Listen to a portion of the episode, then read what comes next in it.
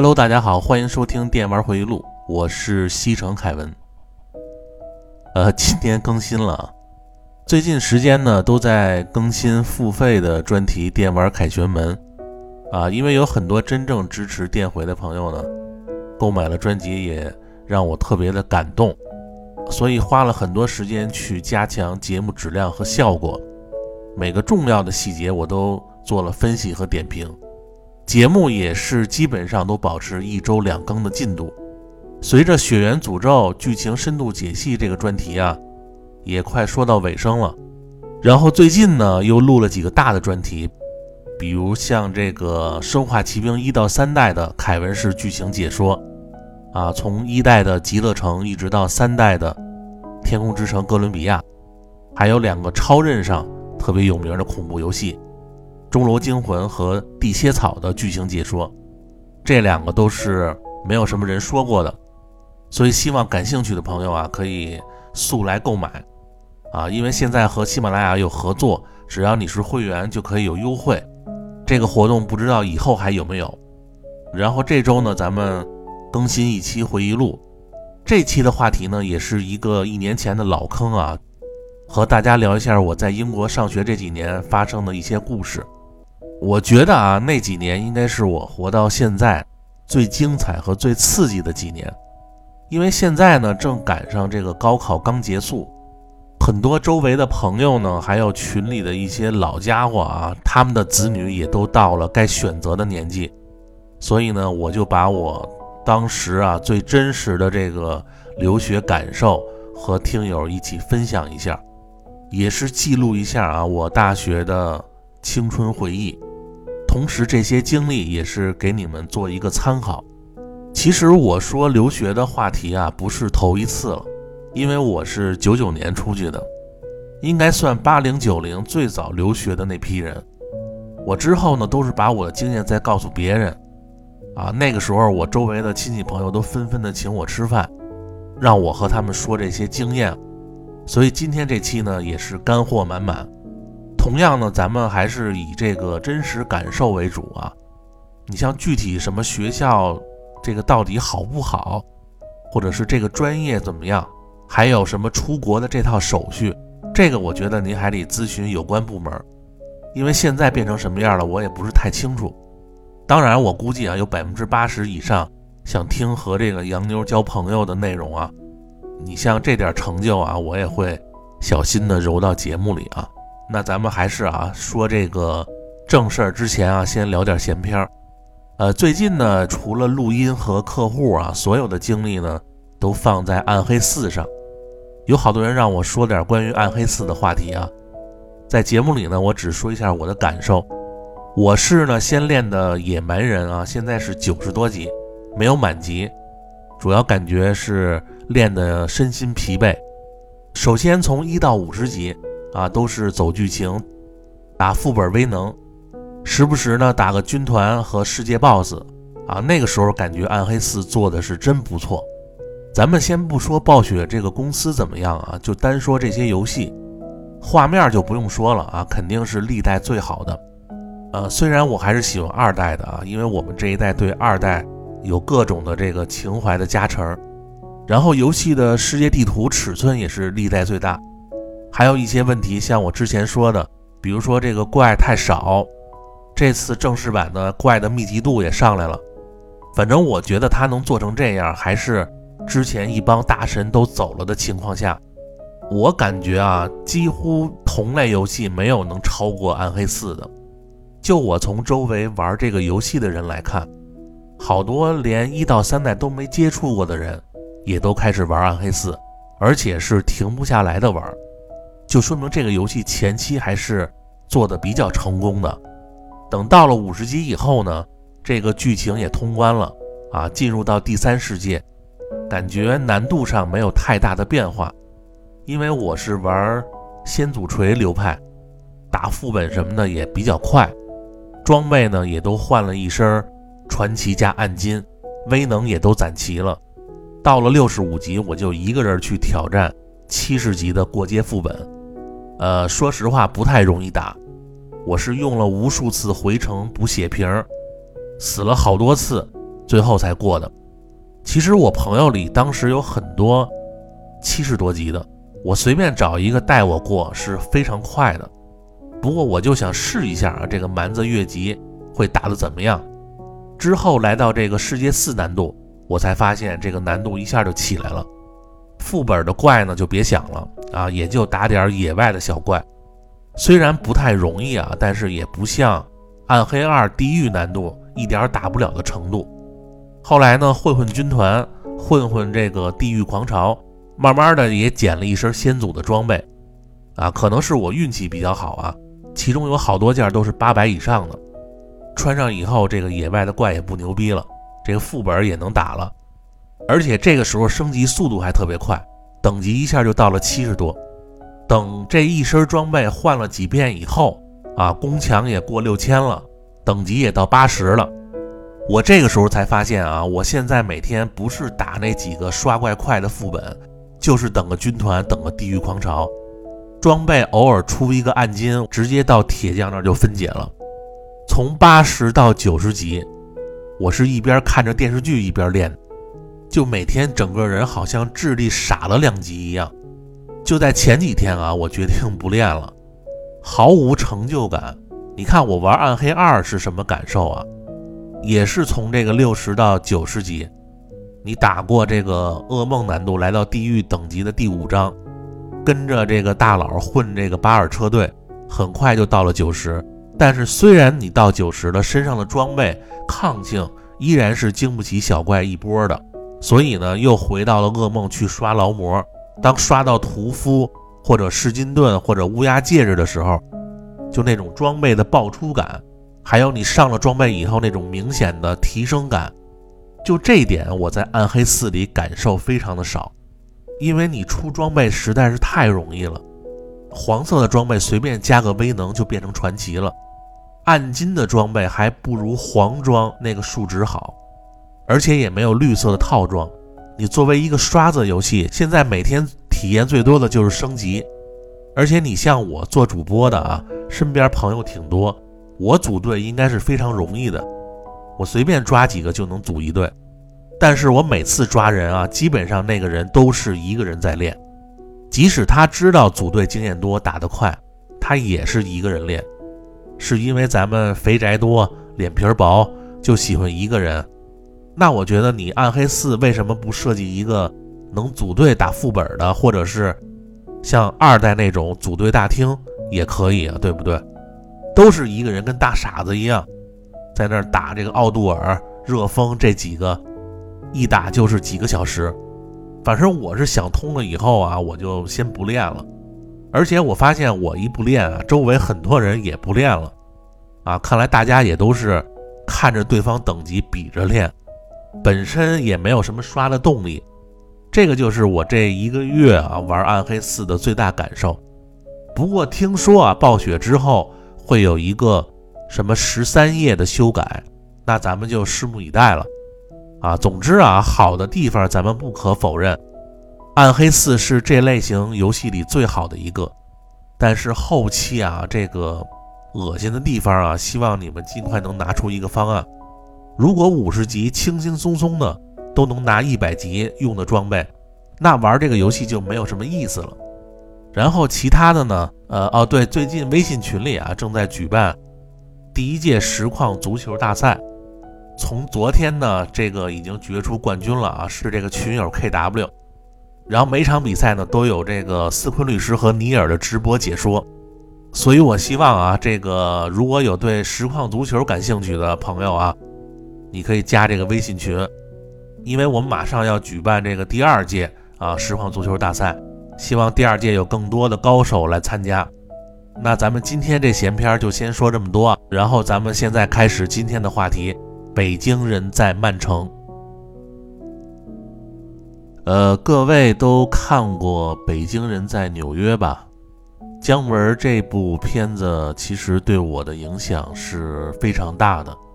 记得是上初三升高中啊，九四年看的这片儿。就我看完以后啊，对国外的感觉就一下觉得去国外混啊，真的不是一件容易的事儿。但是没想到四年以后，因为我高中打球脚折了啊，休学了一年，所以四年以后，我也亲自尝到了一个人在国外生活的滋味儿。这个呢，还得从我出国前说起。当时家里已经给我定好了，肯定要出去念，然后就是选这个国家啊，费了劲了。有人说去法国太浪漫，怕我去那儿天天搞对象；还有人说去美国，啊那边枪太多，然后还不能老说那个那个啊太暴力。最后呢，选了一个风景如画、四季如春的国家，啊就是这个英国。其实那个时候不像现在啊，你想选择哪儿就选择哪儿。那个时候出国上学的很少，可选择的学校也不像现在这么多。去英国呢，主要是家里人比较放心，他们可能就认为英国的学校啊，就好像比较像做学问的地方，比其他国家可能会更沉稳一点。但是我那个时候啊。心里边是想去日本上学，这点就不用解释了啊，因为游戏动漫这一块吸引力太大了，而且日文本身呢，由于这个黄油的影响啊，是我自己主动想去学的那种。欧美国家其实我不是特别的感兴趣，但是最后呢，还得听家里人的决定，然后也是托人联系啊，就是。最后去的曼彻斯特大学啊，简称曼大，因为当时去英国呢需要雅思的分数，然后我妈呢就给我找了一个北外的女老师，主攻雅思的考试，还报了一个外教的英语口语课。呃，那个女外教呢，就是后来在《阳光的快乐生活》第一季里啊演那个一个国外的女设计师。叫 Rose 啊，肉丝儿啊，就是那个外教当时教的我们。后来雅思考试过了以后呢，这个签证可费劲了，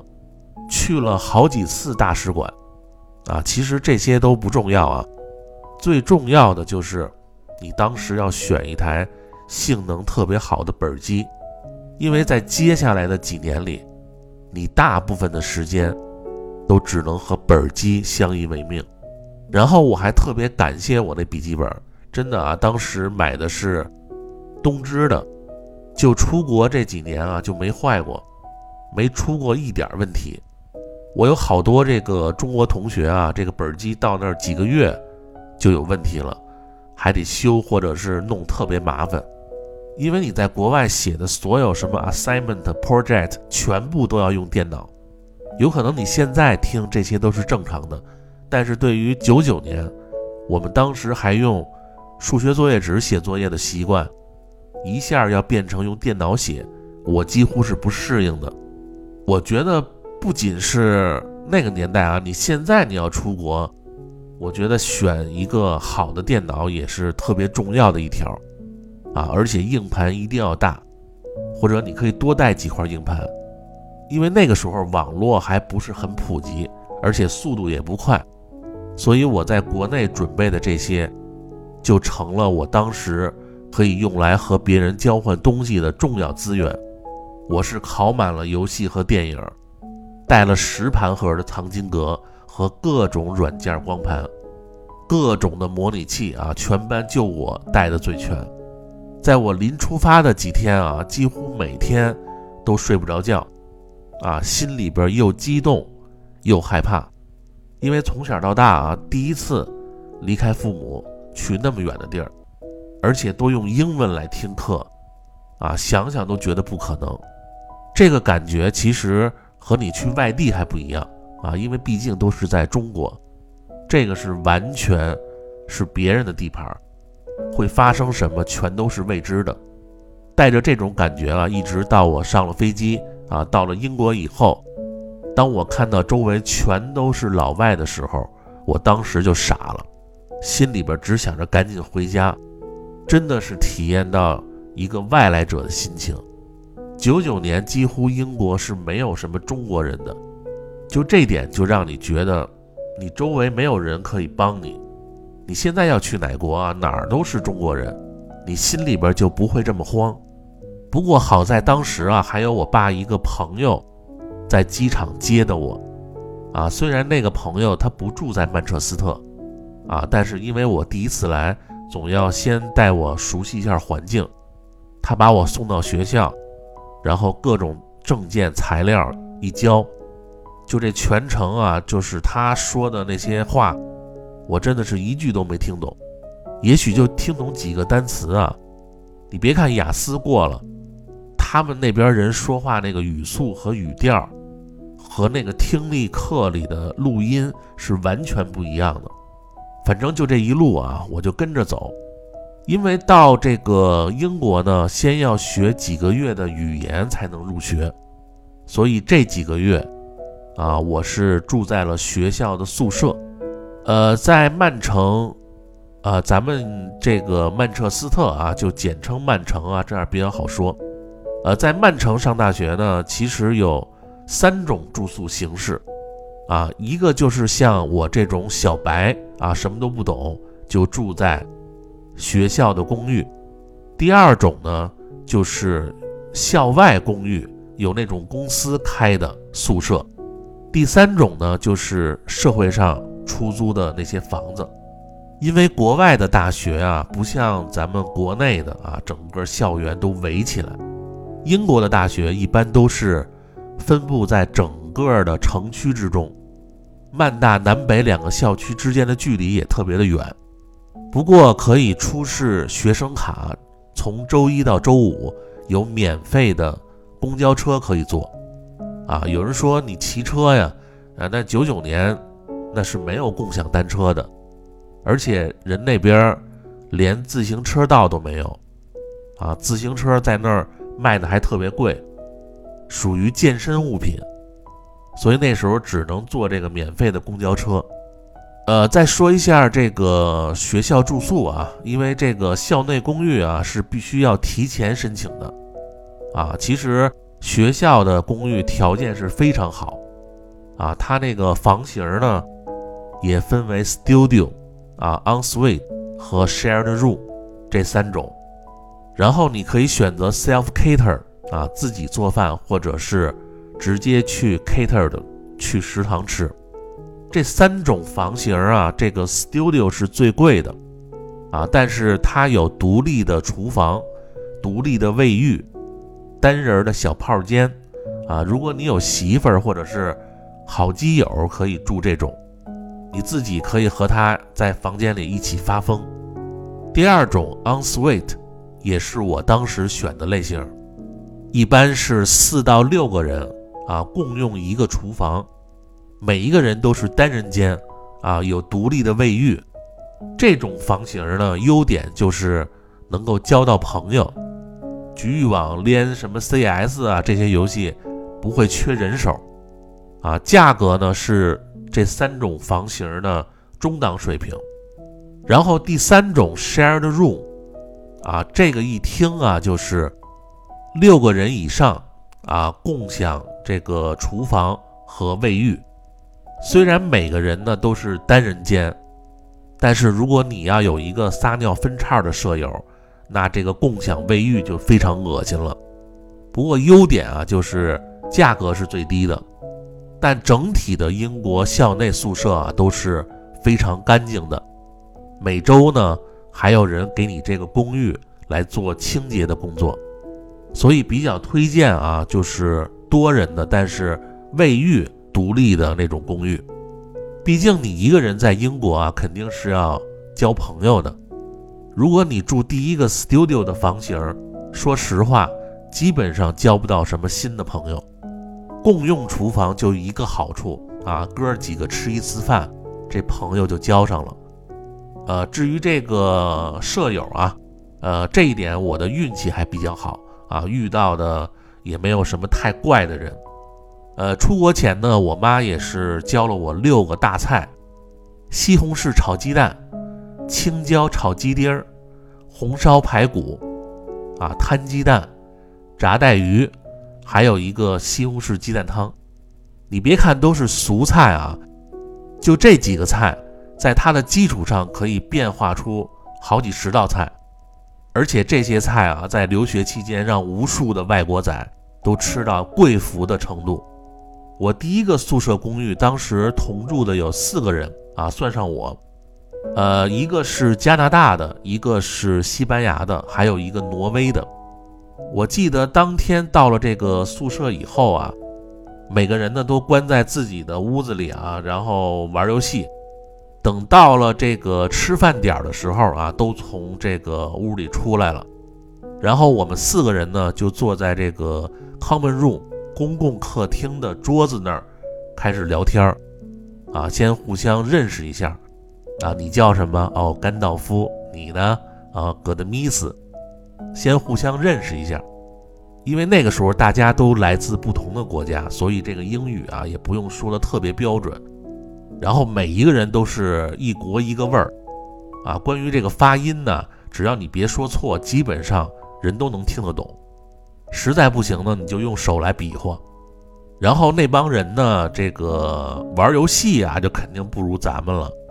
就当他们看我那个十盒盘的时候，全都傻了。啊，在这儿我特别要感谢一下《英雄无敌四》这个游戏啊，因为刚到英国呢，我每天是特别的想家，就是这个游戏啊陪我度过了好多这样的夜晚。因为《英雄无敌四》这个对话文字量实在是太大了，每次我都是看着看着就睡过去了，所以我特别感谢这个《英雄无敌四》。然后我当时呢就给那帮人考了好多游戏啊，因为一开始还没上课啊，就那几天。我们就天天在屋子里打游戏，还有就是第一天啊，我们那几个人都不知道食堂在哪儿，因为这个大学啊实在是太大了，所以我们就看到附近有一个麦当劳啊，就准备去尝尝英国的麦当劳是什么味儿。然后这个时候呢，路边有一个人就叫住了我，呃，说了一堆话，我也没听明白。后来那甘道夫过来啊，就说这人是乞丐，啊，和你要钱的。我当时心想啊，这个刚到这儿，啊，多干点好事儿呢，可以攒点人品。后来我给了丫一英镑的硬币，啊，这个就算挺多的了。结果这乞丐啊，他们后来和我们一起进的麦当劳，啊，点那个汉堡比我们点的还好。所以从这儿之后呢，在街上再有那种要钱的就不给了，因为在英国啊，本身这个乞讨。从法律上讲就是违法的，啊，英国会给残疾人很好的福利，只有那些好吃懒做的人才会出来要饭，所以你在英国大街上看到要饭的啊，丫从来不要饭，只要钱，所以说一般情况下是不要给他们，啊，因为我还听过我们班同学说啊，给完那个乞丐钱，他直接去这个街机厅打游戏，啊，也有这种情况。他们一般呢都分布在提款机的旁边，或者是超市和快餐店的前面，身上穿的也不脏也不差啊，就是非常的讨厌。呃，然后这个英国的麦当劳啊是太难吃了，还有肯德基。我之后在好多国家啊都吃这个麦当劳和肯德基，英国可以说是最难吃的。记得从那次以后啊，基本上就没在英国吃过麦当劳。然后呢，我就开始自己做饭，因为那几个什么加拿大、西班牙的就完全不会做。然后我提议呢，每一个人每周啊交一点钱，统一一起买菜，然后我做饭，你们刷碗。后来给他们家做的第一顿饭啊，炒了四个菜，啊，这个照片呢，我放到了文案区。啊，你们可以看一下啊，这个是我人生中完全独立的做的第一顿饭。没想到啊，就那几个人吃完啊，都泪流满面，他们都起誓说啊，从来没有吃过这么好吃的菜。好多人都是第一次吃这个中国菜。哎，这个我说的一点不夸张啊。九九年，好多国家的这孩子都不了解中国，所以他们对这个炒菜是完全不能理解。你看他们一般都吃什么啊？那个加拿大的甘道夫啊，喜欢锻炼，早上起来这孙子啊就去冰箱喝这个冰牛奶，然后生鸡蛋往杯子里打碎了直接喝，然后再生吞半个火腿。塞完以后呢，就出去跑步。西班牙人呢，一般就是白水煮这个通心粉，然后拿出这个五彩的这个各种调料啊，然后拌着吃。你离远了看，就和吃一盘子屎没什么区别。那挪威的吃的就更次了，超市买的黄油和各种这个果酱，然后煮这个生土豆，熟了以后剥皮，然后再抹着吃。就我给他们做这个鸡蛋炒西红柿这道菜的时候啊，他们都看傻了，他们就不能理解，就这两样怎么能交合在一块儿，然后再就着米饭怎么这么香啊？啊，就随便给他们炒俩菜，就给那三个吃的啊。后来我从学校公寓搬走以后，他们都觉得活着没什么意思了。这个真的一点不夸张啊，因为在英国真的没有什么特别好吃的东西。除了印度人做的那些神秘料理啊，这个之后咱们再细说。虽然这个在英国吃的不太行，但是在英国上学呢是非常的轻松，至少头两年特别的悠闲。有的时候上午呢就上一节大课，或者是下午上一节大课，基本上老师都不会管你，上课也不点名，而且一开始就是学英语。用的教材呢也比雅思什么简单多了，讲的也比较基础，上课就和玩儿一样。然后下了课以后呢，我觉得在曼城啊，呃，应该算英国比较国际化的城市，因为它人口算第二大城市，建筑风格就不用说了啊，非常的雪原，有很多那种尖顶的维多利亚时期的哥特式风格。一到晚上灯一照啊，那感觉就出来了。然后城里的这个草坪质量是特别的好，好到你都不相信那是草，就像铺的地毯一样，随便你怎么躺身上也不会脏。因为我去英国那几年啊，晚上经常会下雨，所以整个城市呢都感觉湿乎乎的，但是冲刷的特别干净。天气好的时候啊，一到周末。商业街的人会非常的多，而且还有一个啊，如果你是英超的球迷，那曼彻斯特绝对是球迷的天堂，因为你能很容易的见到几乎世界上所有的足球巨星。你想在九九年到零三这几年，懂点球的都应该知道有多少大师当时还健在，而且如果你是曼联的球迷啊。你在大街上会经常遇到曼联的球员，你像这个吉格斯、呃斯科尔斯、索肖、范尼这些人都在各种店里都遇到过，他们就和普通人一样在逛街，而且行人看到他们也不像国内那帮看到哪个明星一样发疯的给人团团围住，人那些路人啊，就是普通的向他们打个招呼。也可能都见惯了，还有就是酒吧文化啊。英国其实是一个很无聊的国家，一到晚上基本上没有什么娱乐活动，而且他们对吃的真的不是特别重视。但是去这个酒吧啊喝酒看球，应该是他们最喜欢的一个节目。其他那些英国人啊，喜欢宅在家里的，也就是看看书、看看电视。因为我后来在曼彻斯特旁边几个城市也住过，有的那种邻居啊，每天晚上都会坐在窗户前面看书，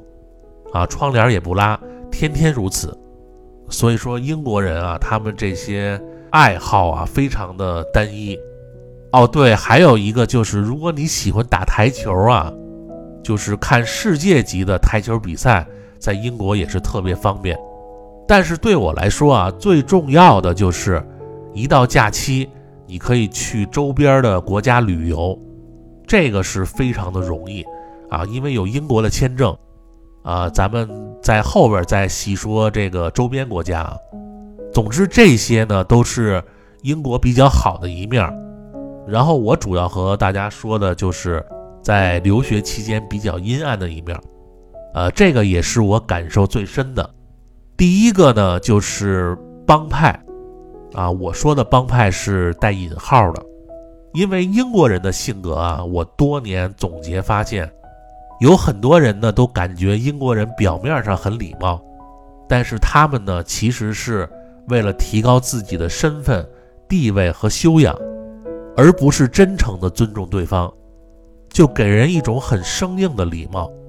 举个例子啊，我后来呢就是用了一首歌啊，交上了一个。英国本地的女朋友，啊，在日常中呢，啊，如果我和她吵架，她不想和你说话的时候，他会直接说 “thank you”，啊，这个不是谢谢的意思啊，他的这个意思就是你呀别说了啊，我现在不想和你说话，就是一种很生硬的礼貌。我在学校里啊，遇到有的老师也都是这种，就是骨子里那种很高傲的性格。就这种性格啊，你会在英国遇到很多人都是这样。然后，如果你要是喜欢看球呢，还会遇到本地的足球流氓。所以，你一个人在国外啊，一定要找一个小组织或者是小团体来加入，这会让你不至于被人欺负。而且，在英国啊，有很多中国人并不抱团，相反，你和一些其他国家来的人。倒能很快成为朋友，因为我初期啊，这个住的学校公寓啊，和那几个大鼻子住了有一段时间，关系处的还不错。而且当时呢，我在学校里也不认识几个中国人，为了赶紧提高英语啊，几乎平时呢都不说中文啊。这个不是说我英语有多好，其实就是说一些平常日常的啊，主要是练个反应。不见得你说出这句话啊就有七个语法，就是人要跟你说英语，你能快速的回复啊，就练这个反应。我想只要你在那儿待几个月啊，马上你的这个语言系统就会改变。而且我觉得，如果你很长一段时间老说英文，很多单词你是想不起这个中文的说法的啊，这个不是装逼啊。你比如说那个作业交的 assignment。你就不可能说什么报告或者是什么作业任务，因为你天天都说这个单词，所以你就想不起来这个中文是怎么说的。反正和外国人住啊，这个英文是提高最快的。但是你始终和这个外国人啊，就是聊天的时候聊不深。你比如说啊，这个深夜你睡不着，想起来喝点酒，你要一屋子都是中国人，那肯定会。一起聊聊媳妇儿啊，聊聊游戏啊，国内的那点事儿，以后毕了业都干什么？但是你要和外国人一起聊，就聊一个话题啊，聊着聊着，可能也是英语不太好啊，就不像你说中文那种，就是各种语气，你马上就能体会到对方的意思。你总感觉他们的回答都是那种表面上的。呃，所以后来呢，我在这个学校认识了三个中国哥们儿，啊，两个北京的，一个江苏的，这个呢就是后来我们的四人小团体啊，一直住到毕业。当时大家不都看这个《流星花园》吗？里边有一个 F 四，我们四个人呢，当时叫 C 四，啊，C 呢其实是中国的意思，但是后来传到学校里啊，他们家一听 C 四，以为是炸弹。后来我们也懒得和他们解释啊，就是你们别惹我们，我们他妈打一个也是四个一起上，打十个也是，呃不对啊，那个是那个江南七怪，反正就我们四个人啊，就特别的抱团儿。现在想起来啊，我是特别感谢那三个哥们儿一直陪着我。之后遇到几个大的事件，要没有他们，现在想起来都后怕。那简单说一下我是怎么认识这三个哥们儿的啊？当时我在学校公寓住了半个学期，啊，后来呢，对周边城市各方面也都熟悉，以后打听得知，在学校外边租房子比学校里边能便宜一半，而且房间还大。后来呢，我就想从学校里搬出来，当时我就在周围啊寻找一起住的人，遇到江苏联煤那哥们呢，是在博彩中心。呃，我那天呢是去那儿玩两把啊，学学怎么下球，啊，就遇到这哥们儿，一听呢都是中国人，所以聊的倍儿激动。他给我讲解了半天怎么操作。后来我就请这哥们儿啊一起吃了牛排。虽然他呢是南方人，但是呢属于那种张飞的那种性格，特别能吃，而且不事儿逼。我一看和这哥们儿挺投缘呢，我就和他说啊一块儿到外边住。他呢也表示特别同意，因为他也不认识其他人，也不知道怎么去租这个房子。因为我当时在苏格兰皇家银行呢认识一个北京哥们儿，经过他呢介绍了一个。独立的联排小别墅，正好楼上楼下呢有四个单独的房间，还有一个大的客厅，后边呢有一个小的花园。当时我记得啊，那个房子的房东啊是一个擦玻璃的，他见到我第一面就问我，呃，他说：“凯文，你觉得这个英国的天气怎么样？”我当时就很懵逼的说啊，我就说不怎么样，啊，这因为老下雨。我和我女朋友十一呢，就是下雨的时候分的，所以我最烦下雨了。后来他说呢，这种天气啊，对他来说就是天堂，只要一下雨，他就有单子接。而且在英国这种啊，劳动力是很贵的。这个房东呢，呃，除了这个房子啊，他自己还有两处，也是租给了留学生，自己呢再住一个，每个月呢就工作十五天。然后就是去各地度假。听完他说啊，我们都特别的生气啊，因为咱们每天累死累活，还不如英国一个擦玻璃的活得潇洒。但是他那个房子呢，确实是不错，呃，所以我们呢必须要再找两个人啊，因为四个人租呢是最划算的。后来在酒吧看球的时候呢，又认识了北京的另外两个哥们儿，一个呢就是那个打架王黄毛。另外一个呢，就是之前说的啊，长得特别像《创世纪》里许文彪的那哥们儿。后来我们这个团队就成立了啊，就租下了那块儿，一个人一大间，然后里边很多的家具呢，我们都是去当地的二手家具店买的。比如我那屋啊，就是买了一个像憨豆先生那样的单人沙发，因为我主要玩游戏的时间特别长，必须要弄一个特别舒服的。然后等我们住下以后呢，这个就开启了啊我在英国的快乐时光，呃，但是没想到啊，在第三天的晚上，我们就收到了左边邻居的投诉，啊，说我们每天晚上太吵。第五天呢，又收到了电视台的警告，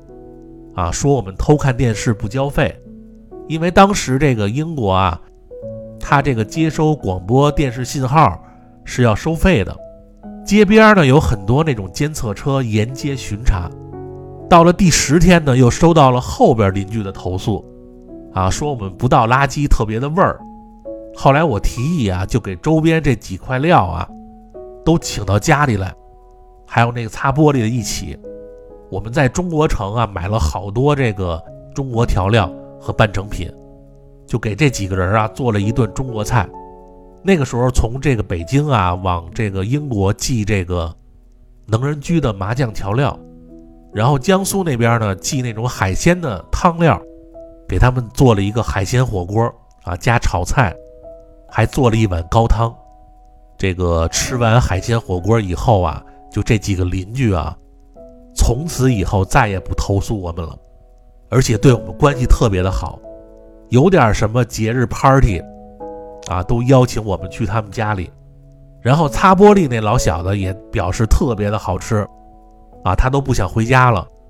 希望每个月隔三差五能来这儿蹭一顿中国饭。当然，他后来也减免了我们一些房租，所以你看会点中国菜啊，在国外有多吃香。后来我在这个学校呢，还认识一个做菜特别牛逼的同学，啊，叫阿四少爷。这山东的哥们儿啊，丫是一个鲁菜世家，他从这个中国城买了好多什么高压锅、铜火锅，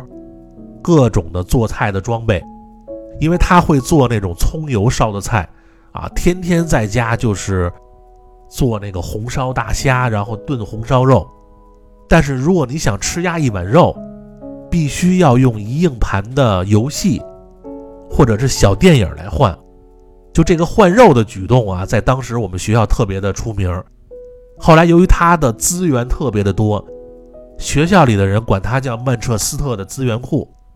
因为网络不是特流行的那年代，经常有人拿那种在暗网上和那些珍贵的动作电影来和他换肉吃。后来我也是用好多游戏啊去和他那儿换了不少炖肉。你要知道，当时在英国能吃上一碗红烧肉是有多费劲，所以这阿四少爷那块儿啊，就是一个换资源特别好的地方。那今天咱们这期呢，时间差不多了，下期咱们接着说这个看球和打架的那些事儿。呃，节目最后呢，说一下最新的抽奖信息，从七月一号开始，给电玩凯旋门，注意啊，是电玩凯旋门投月票。七八九三个月月票总和进前十的听友，给大家抽奖一个全新的《生化危机四》A 大王手办一个，具体可以看文案区的图。其实就是希望各位都来支持一下新的电玩凯旋门的节目，这个节目质量绝对高过电玩回忆录啊，而且更新稳定啊。那最后感谢各位收听本期节目，咱们下期再见，拜拜。